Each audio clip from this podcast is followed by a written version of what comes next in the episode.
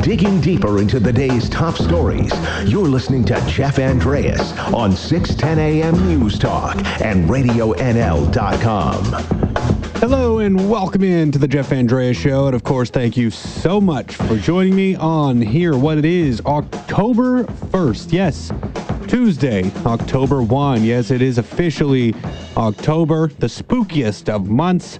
Halloween is just 30 days away, and perhaps even scarier, the federal election is but 20 days away. Yes, the month of October marks a time when the temperature really begins to drop, the days keep getting shorter, and the ghosts and goblins get ready to play. October's a bit of an odd name, though, isn't it? October? Oct, like eight? But it's the, uh, it's the 10th month of the year. Well, I'm sure many people know this, but for those who don't necessarily think about it, in Roman calendar, which had only 10 months, October was the eighth month, as January and February had not been added to the calendar as of yet. So, like its neighboring months, September, November, December, standing for 7, 9, and 10 respectively, the numerical in the name stuck. So, we here are in October. October. It's one of my favorite months of the year, and it's uh, also my least favorite one to come to an end. Not that I don't like winter, but once Halloween has come and gone, it's basically winter in my brain, and I know it will be many months before I can think about spring. So, from that perspective, seeing October come to an end is sad for me. But Halloween is, of course, my favorite holiday. So, it's a bit bittersweet in that respect. Now, I have a solid show to kick off the month here. I was uh, talking weather for a little bit there, talking about how the days are going to be getting colder and shorter. And I'll be getting more into that in about 10 minutes' time when I'll be joined by Environment Canada meteorologist Matt McDonald. Now, I was out Saturday at MacArthur Island. I played some disc golf. I checked out Brew Loops, and I have to say, it was mighty windy out there on Saturday. And, you know, it wasn't the greatest of days. I want to complain about it, but then I looked at what happened to our neighbors in the south of Alberta. I'm going to retract any complaints that I may have made. Nope, I can handle the wind, the mid teen temperatures, as long as I don't have to deal with a foot and a half of snow in September. So, anything that I said negatively, I take it back. I take it back. I don't mean it. So, thank goodness I don't live in Calgary. that's that's how I feel. Uh, at least come the end of this past weekend. So, Matt and I will chat a little bit about what's happening throughout the country, throughout BC, take a look at what's going to happen and will be happening here in the interior, and also talk specifically about what's going on in Kamloops. So, stay tuned for that to get all your weather needs and weather updates.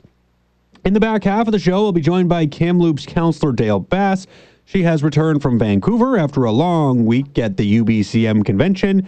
Council's also set for a meeting today, so uh, I will be talking a little bit about her on what's on the docket and, of course, what happened over the course of last week. And to end things off, it is Research Day at Thompson Rivers University. The Office of Research and Graduate Studies will be talking about and showing off its research initiatives and funding opportunities for the year.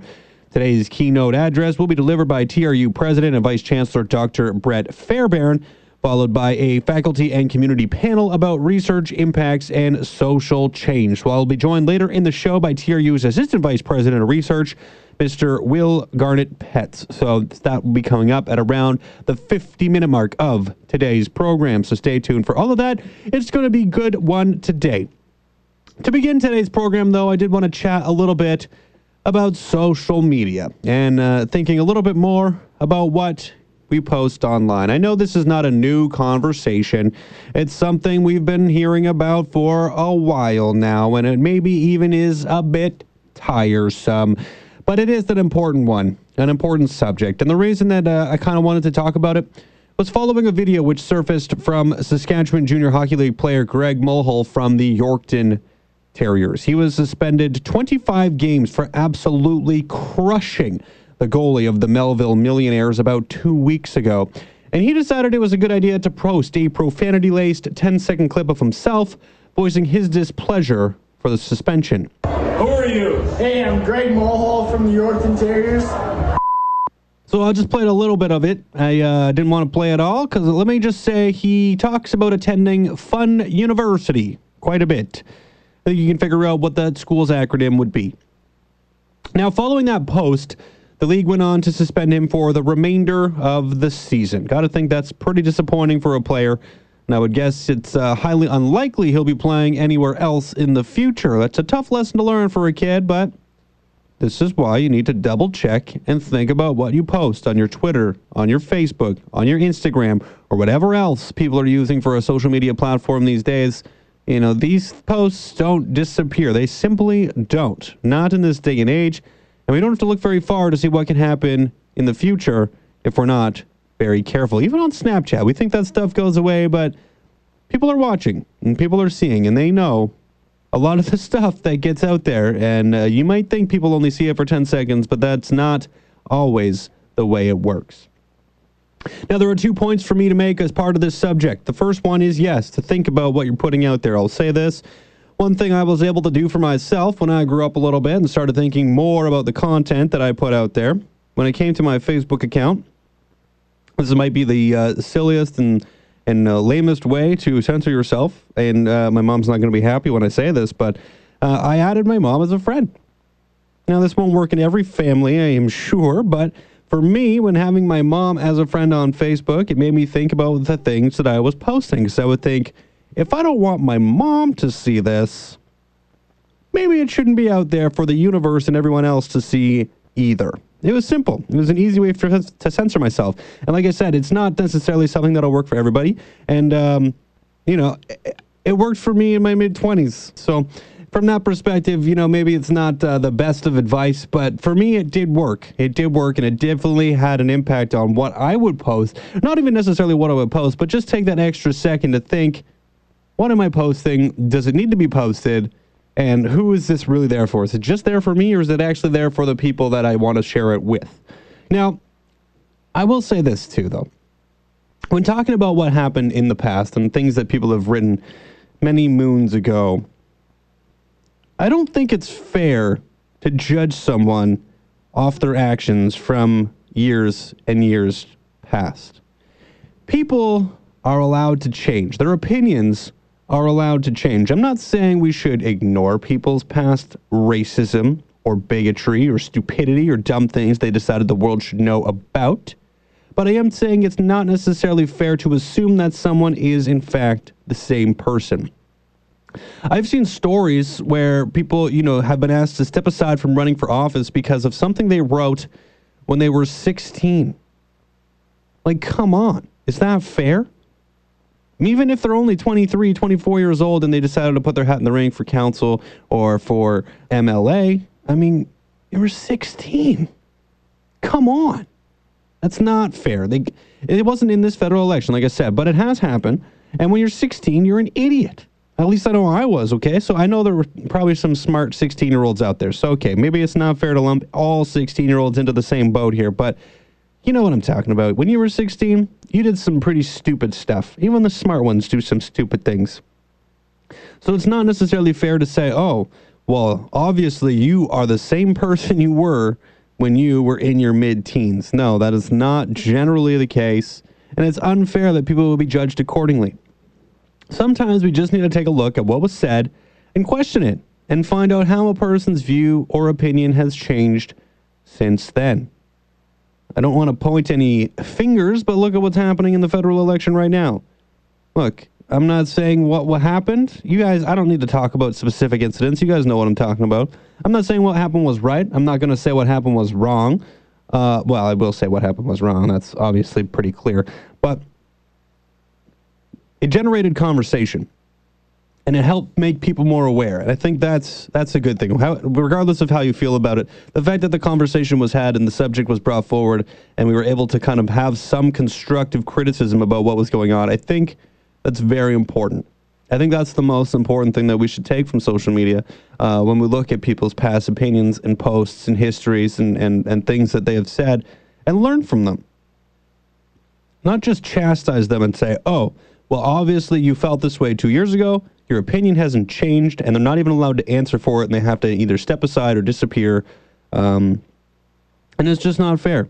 I'll use one uh, little example of uh, a movie that I like. It's a great movie called American History X. The main character, a white supremacist, a skinhead, has Nazi symbols tattooed on him, went to jail and slowly changed and became a better person, became less racist, got out of jail, and tried to help his younger brother uh, learn and grow and not be that same person that he was.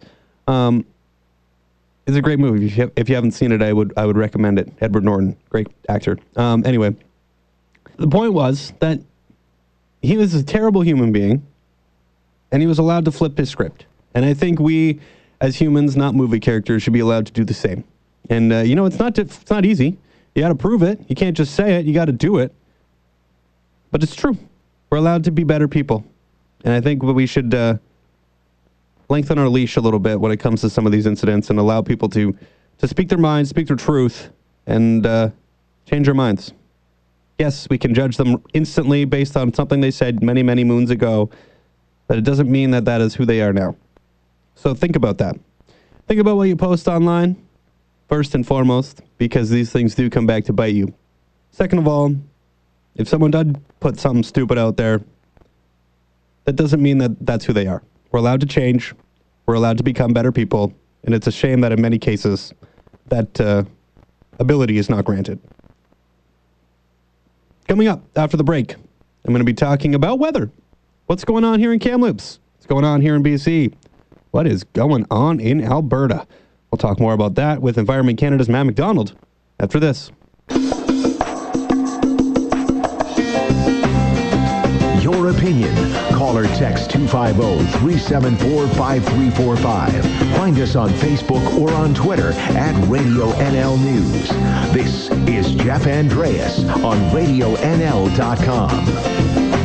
Hello and welcome back into the Jeff Andreas Show here on Tuesday, October 1st. Yes, it is the first day of October. I know fall officially starts on September 21, but once the month of October rolls around, to me, it really feels like we've pretty much lost any chance of seeing that warmer weather. Is that really the case? And what has happened here in BC and elsewhere in Canada over the last three or four days?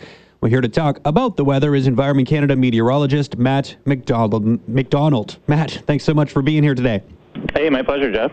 So let's just start by taking a look at what happened in Alberta over the weekend because I didn't necessarily love the weather here in BC's interior. It was pretty windy and uh, not as warm as I would have liked it. But uh, when looking at the storm that hit Alberta, I mean, I'm, i felt a little bit better about our situation. So I guess just tell me a, a brief overview of what things looked like there over the weekend. Obviously, quite a bit of snow. Yeah, that's right. It could have been way worse for us this weekend. Uh, this really deep, vigorous, uh, low pressure system was parked over northern Idaho, and what that did is it pumped moisture into uh, the southwest corner of Alberta, uh, creating kind of this upslope uh, stream. And uh, the air temperatures were cold enough to for the snow to just start on on Friday evening, and then just pile up continuously through the weekend. even the foothills. I mean, Calgary picked up 30 centimeters of snow, thinking it's the end of September, so that was a record-breaking snowfall event. But then as you moved into the mountains, uh, places like Waterton National Park saw just under a meter of snow, 95 centimeters over the weekend. Yikes. Um, so, I, I mean, how I mean, you said it was a record, so I'm sure this is a pretty rare event. But just how how rare is it to see even snow in September, let alone this much snow?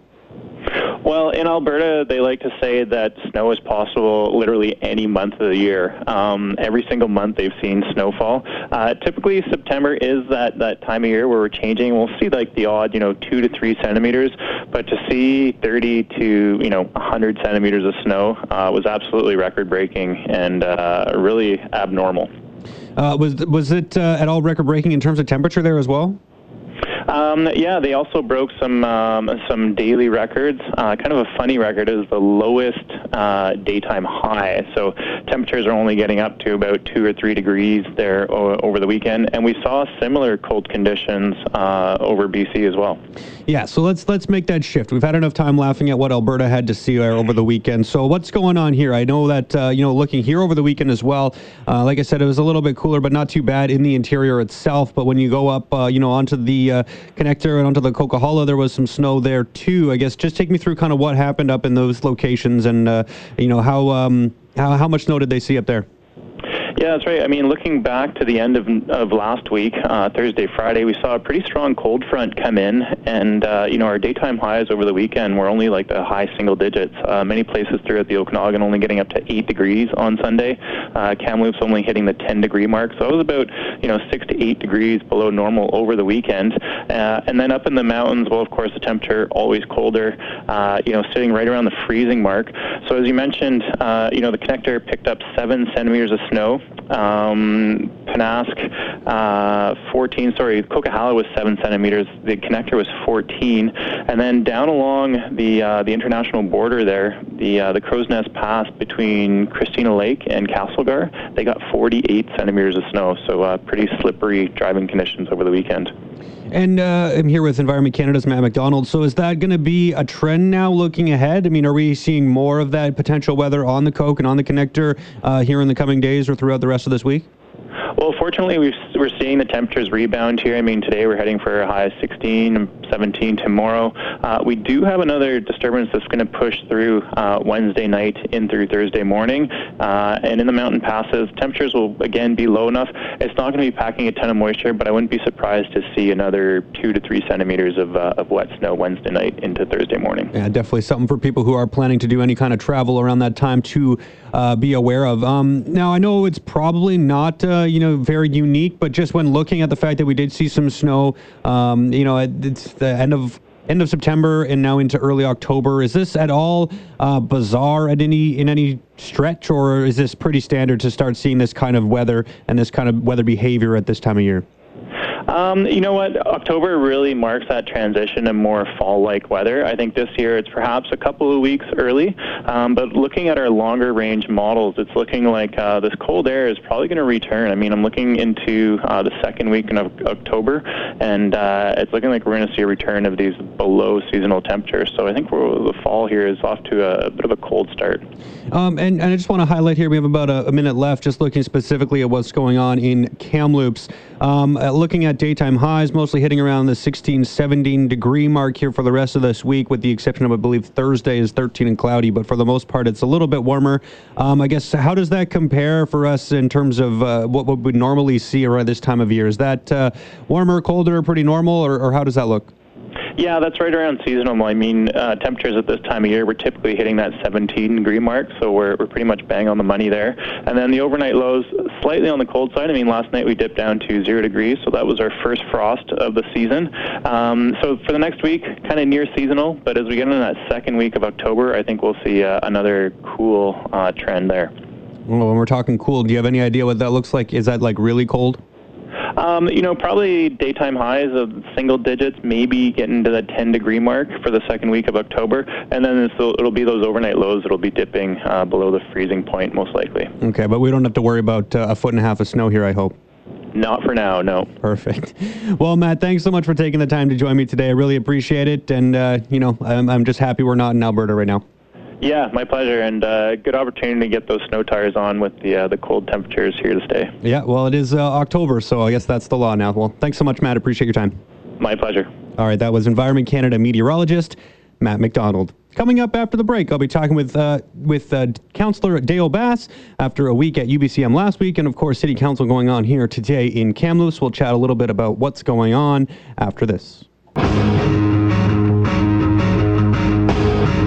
Listening to Jeff Andreas on Radio NL 610 AM News Talk and RadioNL.com. Welcome back into the Jeff Andreas Show, and thank you so much for tuning in. Last week was a busy week for the majority of council, as some city staff who joined them went down to Vancouver for the Union of BC Municipalities Convention for a number of meetings with ministers and of course, it is Tuesday, so there is council here in Kamloops today as well. I'm joined now by Councillor Dale Bass, who will help break down some of what happened and maybe take a quick look at what's going on today. Dale, thank you so much for joining me here today. Good morning. How are you? I'm, I'm fantastic. How are you doing on this first day of October? Not too bad. It's pretty cold out, though. Uh, well, hopefully it'll warm up. It looks like uh, the weather could get a little better as we head into later in the week. We'll see. Um, Good. so, uh, just starting to look back at, at last week, I mean, uh, would you call it a successful week at UBCM for you guys? Oh, certainly. Um, it was an overwhelming week, especially for those of us who are new to it.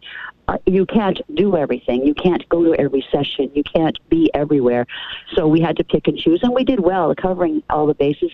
The meetings with the ministers, I think, were instructive. I'm not sure how productive they're going to be, but they heard our messages and they took notes and they said they would look into it. So that was good. Um, as one of the proponents of banning single-use plastic bags here in Kamloops, I did want to ask specifically about your meeting with the uh, Deputy Minister of Environment and Climate Change.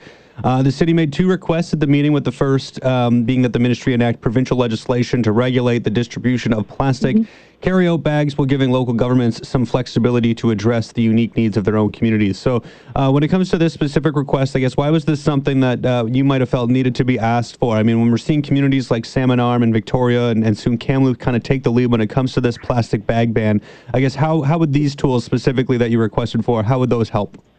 Well, everything's on hold now because of the Supreme, Co- uh, the appeal court's ruling that the uh, Victoria resolution, which most of us based ours on, uh, Victoria bylaw, I should say, was was um, not done properly. It was it was done. Uh, with an eye to covering the environment rather than dealing with business. So we need the provincial government to step in and in some way enact some sort of legislation or order in council to allow communities to move forward with the bylaws that they're working on. So I guess how was that conversation received by the deputy minister? I mean, was he kind of in favor of looking at some ways oh, to yeah. sort of help communities, you know, oh, enact oh, yeah. these regulations? Oh yeah, they've got a plan. They've been doing a survey. In fact, uh, the the public survey just ended yesterday. They're hearing it loud and clear, and they know they have to do something. Uh, what they indicated was that they expect to ha- have uh, come public with what they're planning on doing next spring because it takes a while, as I've discovered in municipal government, it takes a long time to get some things done. So they've got their survey done, they're going to review it all, and then they'll, they'll start drafting something. Um, I know part of the conversation as well was looking at plastic packaging. Um, I mean, did you guys get any further on that? I know when you were on NL earlier in the summer, uh, you were talking with Jason Hewlett, and, and you know you didn't really want to get into sort of the other stuff. It was sort of take this one thing at a time. Let's focus on plastic bags. But uh, given that this conversation was had, I guess uh, sort of what was the mood around talking about other plastics since bags oh, have really gotten all the attention. Oh, it'll definitely be more than bags. Uh, uh, they're they're looking at a lot of things. It'll, it'll I think they they will. A lot of it also depends on the federal government's moves, which depends on the federal election, of course. But uh, what they indicated is they're not going to just talk about single-use plastic bags. Um, any ideas, sort of when the when the province might be looking to, to move ahead with some of these new regulations? Are they hoping to do it sooner than later? Because I know you are here in Kamloops. We're looking to get that bylaw sort of put into place by next spring slash summer. Um, you know, is that a realistic timeline? Do you think? Oh, oh, yeah, sure. Because the deputy minister indicated they'll they'll come public with what they plan on doing, and in the spring, I'm assuming they'll do it then because they'll want to get it done before their summer break, and that'll just give the uh, governments, the municipal governments, and the local governments the opportunity to start moving forward with their own. Um, we did ask, I believe everyone who's spoken to the deputy minister from government asked that it be done in a way that communities can enact the bylaws as it suits their communities. So maybe maybe some communities might not might want to go as far as the legislation that might come in will allow. So you know, giving every every every community an opportunity to bring it in as they want to, kind of as as they've done with other uh, changes within um, recycling.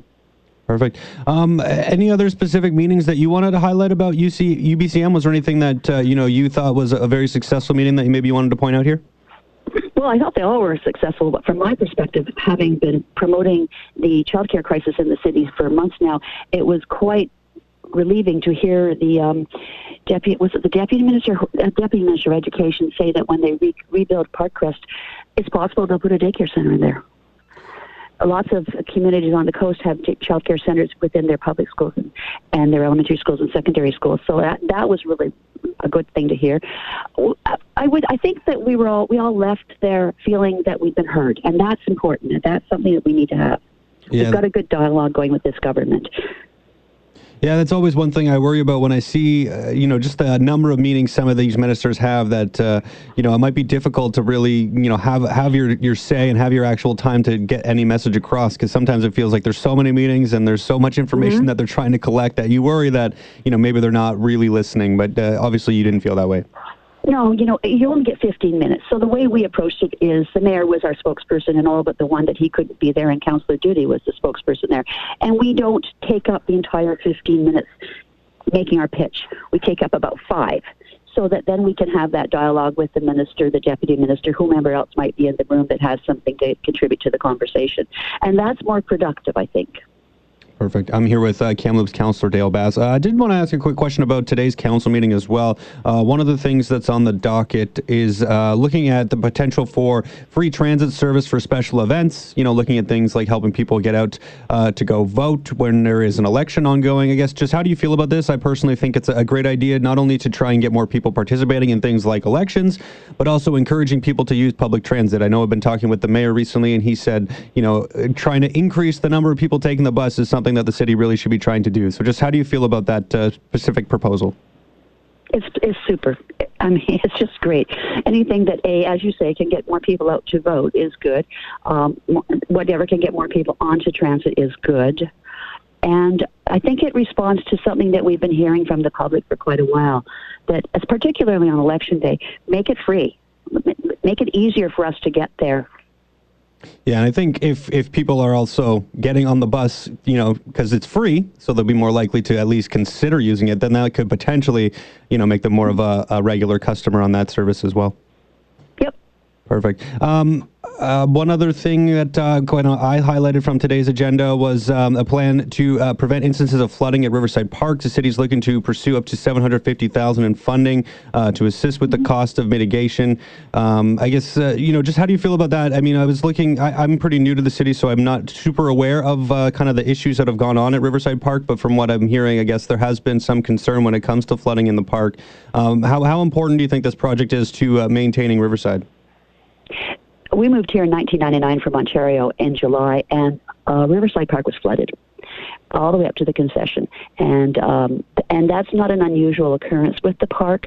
So anything we can do to deal with the flooding issue and and and the erosion that it causes to the riverbank as well is important to do. Yeah, hopefully um, the city can can collect that funding. I guess that would be a project maybe looking at uh, next year's budget. I would think probably at this point in time. Do you know? Yeah, Perfect. I don't know, but I anticipate it is. Um, and uh, while I have you here, Dale, I will also ask you about uh, what's going on at Valley View. So there was a number of concerns here from from residents about uh, you know uh, a number of garbage and, and needles and things along those lines that were left near the Valley View boat launch. Um, and I guess uh, you've said that uh, you know you're looking to sort of correct some of those issues that people are seeing. I guess what is the latest there? Um, well, bylaws and um, the director said that they were going to send staff down to look at it and then use our contractor who we have hired to do this to clean it up. And my understanding that could happen today. It's it's quite an extensive area of the riverbank that's been taken up by several camps. Uh, the photos that were sent to me are show that it's a massive problem. It's, it's beyond needles. It's shopping carts. It's it's tents. It's it's garbage. So um, I understand that'll get done at, at least sometime this week. But here's the problem with that. Once you clean up a camp, once bylaws and RCMP clean up a camp, there's nothing to stop it from coming back again. It's something that we, it's hard to stay ahead of. And that's been the experience with bylaws in cleaning up some of the other camps that they get it, they get everything cleaned up, they move the stuff into storage. Uh, they tell, they explain to the people you can't be here during the day, and then they go away, and then they're right back. So, so it's an ongoing issue for bylaws to try to deal with, and it's a hard one.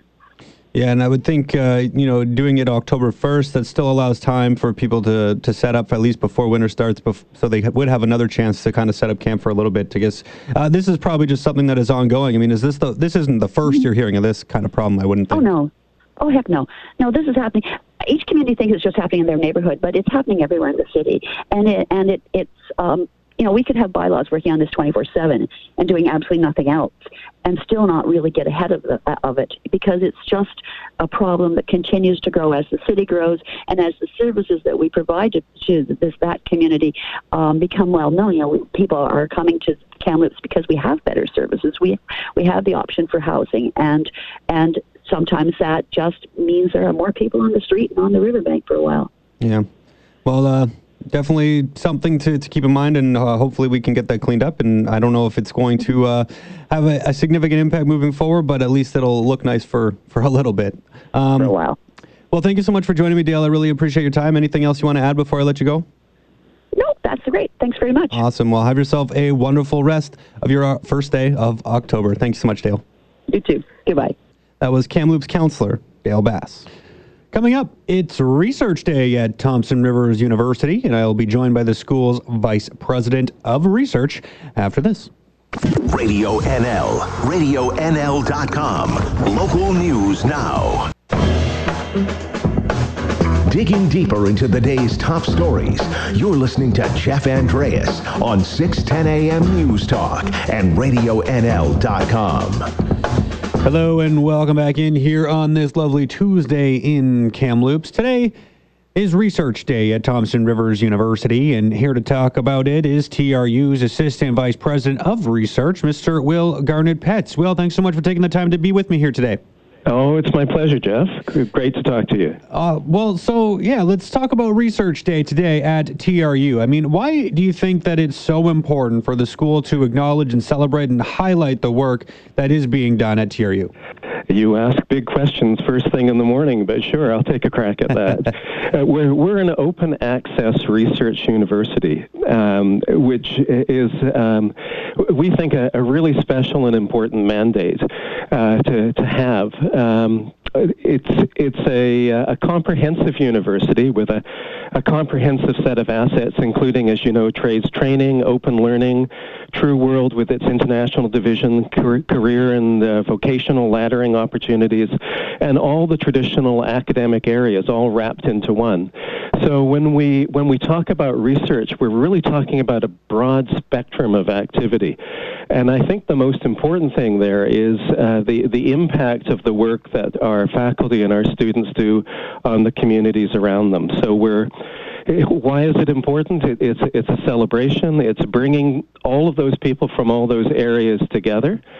And um, I should say today um, we have as our keynote speaker uh, President Brett Fairbairn, and he's going to be talking about his own research from his his own recent book uh, published this year called uh, "Risk and Resilience on the Cooperative Movement in Canada." Um, so, given all that, I mean, you kind of touched on this a little bit, but can you just sort of expand on what the role of research is at TRU? I mean, you mentioned obviously how it contributes to not only the learning that people are doing, but also, you know, maybe the mm. development of programming as well. But just the, when you look at research and, and, what's going on at TRU and, and, and the work that is being done, I guess just how important is it to the school in, in terms of, um, you know, keeping people busy and also, you know, developing mm-hmm. new projects and, and, and new curriculums and new programs and, and sort of what impact does it have in sort of uh, contributing to the overall environment at TRU? Well, your question kind of anticipates all, all of the benefits that, that research offers you. As you know, we've we've got uh, a number of, of graduate programs. By by this time next year, we'll have nine graduate programs up and running, and you can't offer graduate studies without a, a strong research base.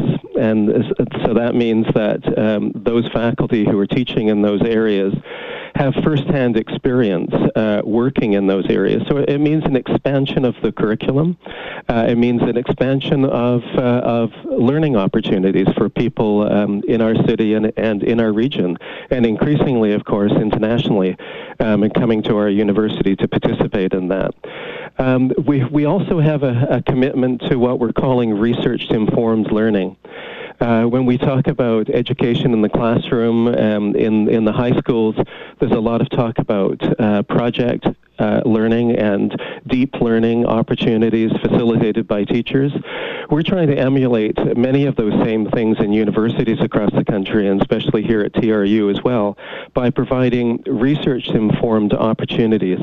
Opportunities where you can not only learn from lectures and learn from research in the library, all crucial aspects of, of an education, but also learn by doing. And, and in a university environment, that means engaging at one level or another in research. Um, yeah, so for sure, when you talk about uh, learning by doing, I guess that's sort of the most important role in any of this is that you're not going to learn until you get sort of your hands on some of this um, material and sort of get to work and, and learn for yourself and, and put it into perspective. Um, is there anything? Absolutely. So, so you kind of highlighted the overall role of research and, and, sort of I don't want to say it was vague, but just sort of like highlighted, uh, you know, from a from a outside perspective of just what the role is of research at TRU. But is there anything mm-hmm. specific that you can get into in terms of maybe ongoing projects that you would like to highlight, or or even oh, sure. any projects that uh, you know maybe have recently been completed that have had sort of a, a significant impact? It's it's it's always dangerous for somebody in my position to to focus on individual projects because you're going to be leaving leaving others out. Um, so, uh, but I would like to mention that in the last year alone, uh, we've had 67 externally funded research projects, and uh, and that's just the ones that have been funded by federal and provincial governments primarily, and and by foundations. Um, so, uh, really, an awful lot of activity, and you can probably triple that in terms of, of any calendar year, in terms of the number of actual research projects that are going on, um, because not all not all research is going to be externally funded. Uh, so, so a lot of that kind of activity. But in in terms of some of the highlights, and, and maybe some of the things that we're doing a little bit differently, might be might be worth focusing on. Um, you've, you've probably heard about our partnership with United Way and the City of Kamloops and Kamloops Innovation to put together what's called the Exchange Lab on the North Shore. Um, right now, the Four Directions group is in there.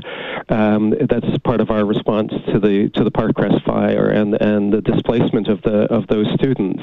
But starting in January, um, that will be a community-based research lab, uh, supported, as I said, by United Way and the city and Kamloops Innovation, and uh, it's going to be a, a hub for social innovation work for working with nonprofits.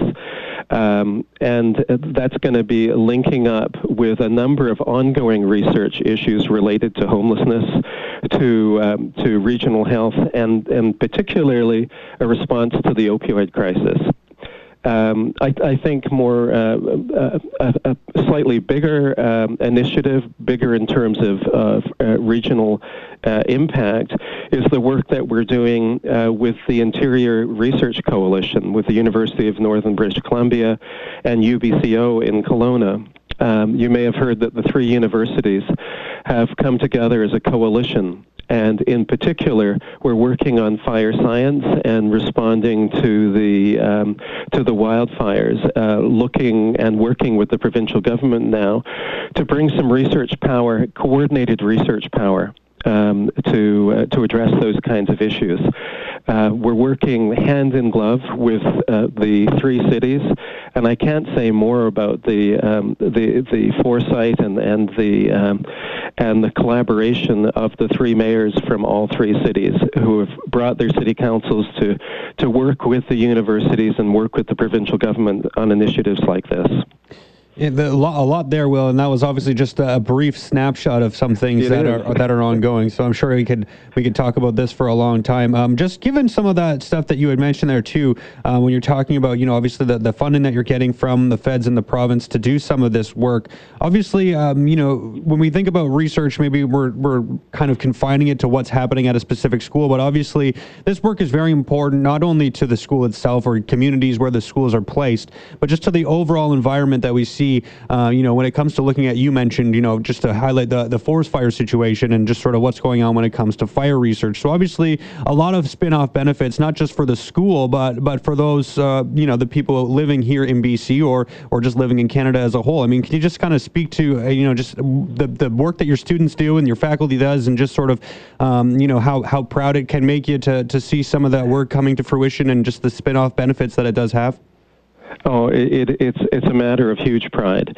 The uh, let's let's begin with the students, which is where we always begin here at TRU. Um, we've um, we've we've received um, international accolades for the work that we've been doing in providing research opportunities for our students. Uh, we just received uh, two from a Northwest accreditation body.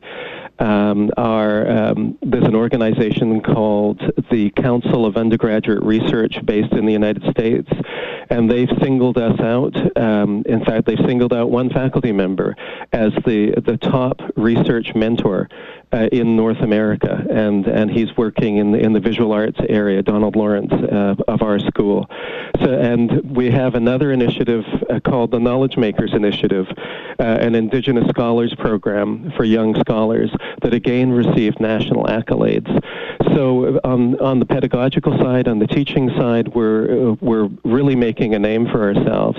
And then, as I mentioned before, in, in areas like fire science, um, in health and science in rural communities, in social and economic development and in tourism development, and in fact in, in, in all of the, the the other areas of the arts and humanities and business and and increasingly in terms of trades and technology and open learning as well. Well, we'll we're making a real impact. I, I do have to cut you off there. I'm sure you could go on for a while. I appreciate your enthusiasm, but we are unfortunately out of time. But thank you so much for taking the time to join me today. Oh, and it's my uh, pleasure. Of course, uh, again, today is Research Day at TRU, so thanks so much for being here. Thanks, Jeff. Awesome. That was TRU's Assistant Vice President of Research, Will Garrett-Petts. Well, thank you so much for joining me here today. Thanks to all my guests for being on here. And of course, as I said, thank you for listening. And remember, whether you join me for a short while or a long while, just know I enjoyed our time while it lasted. I'll be back here tomorrow morning at 9.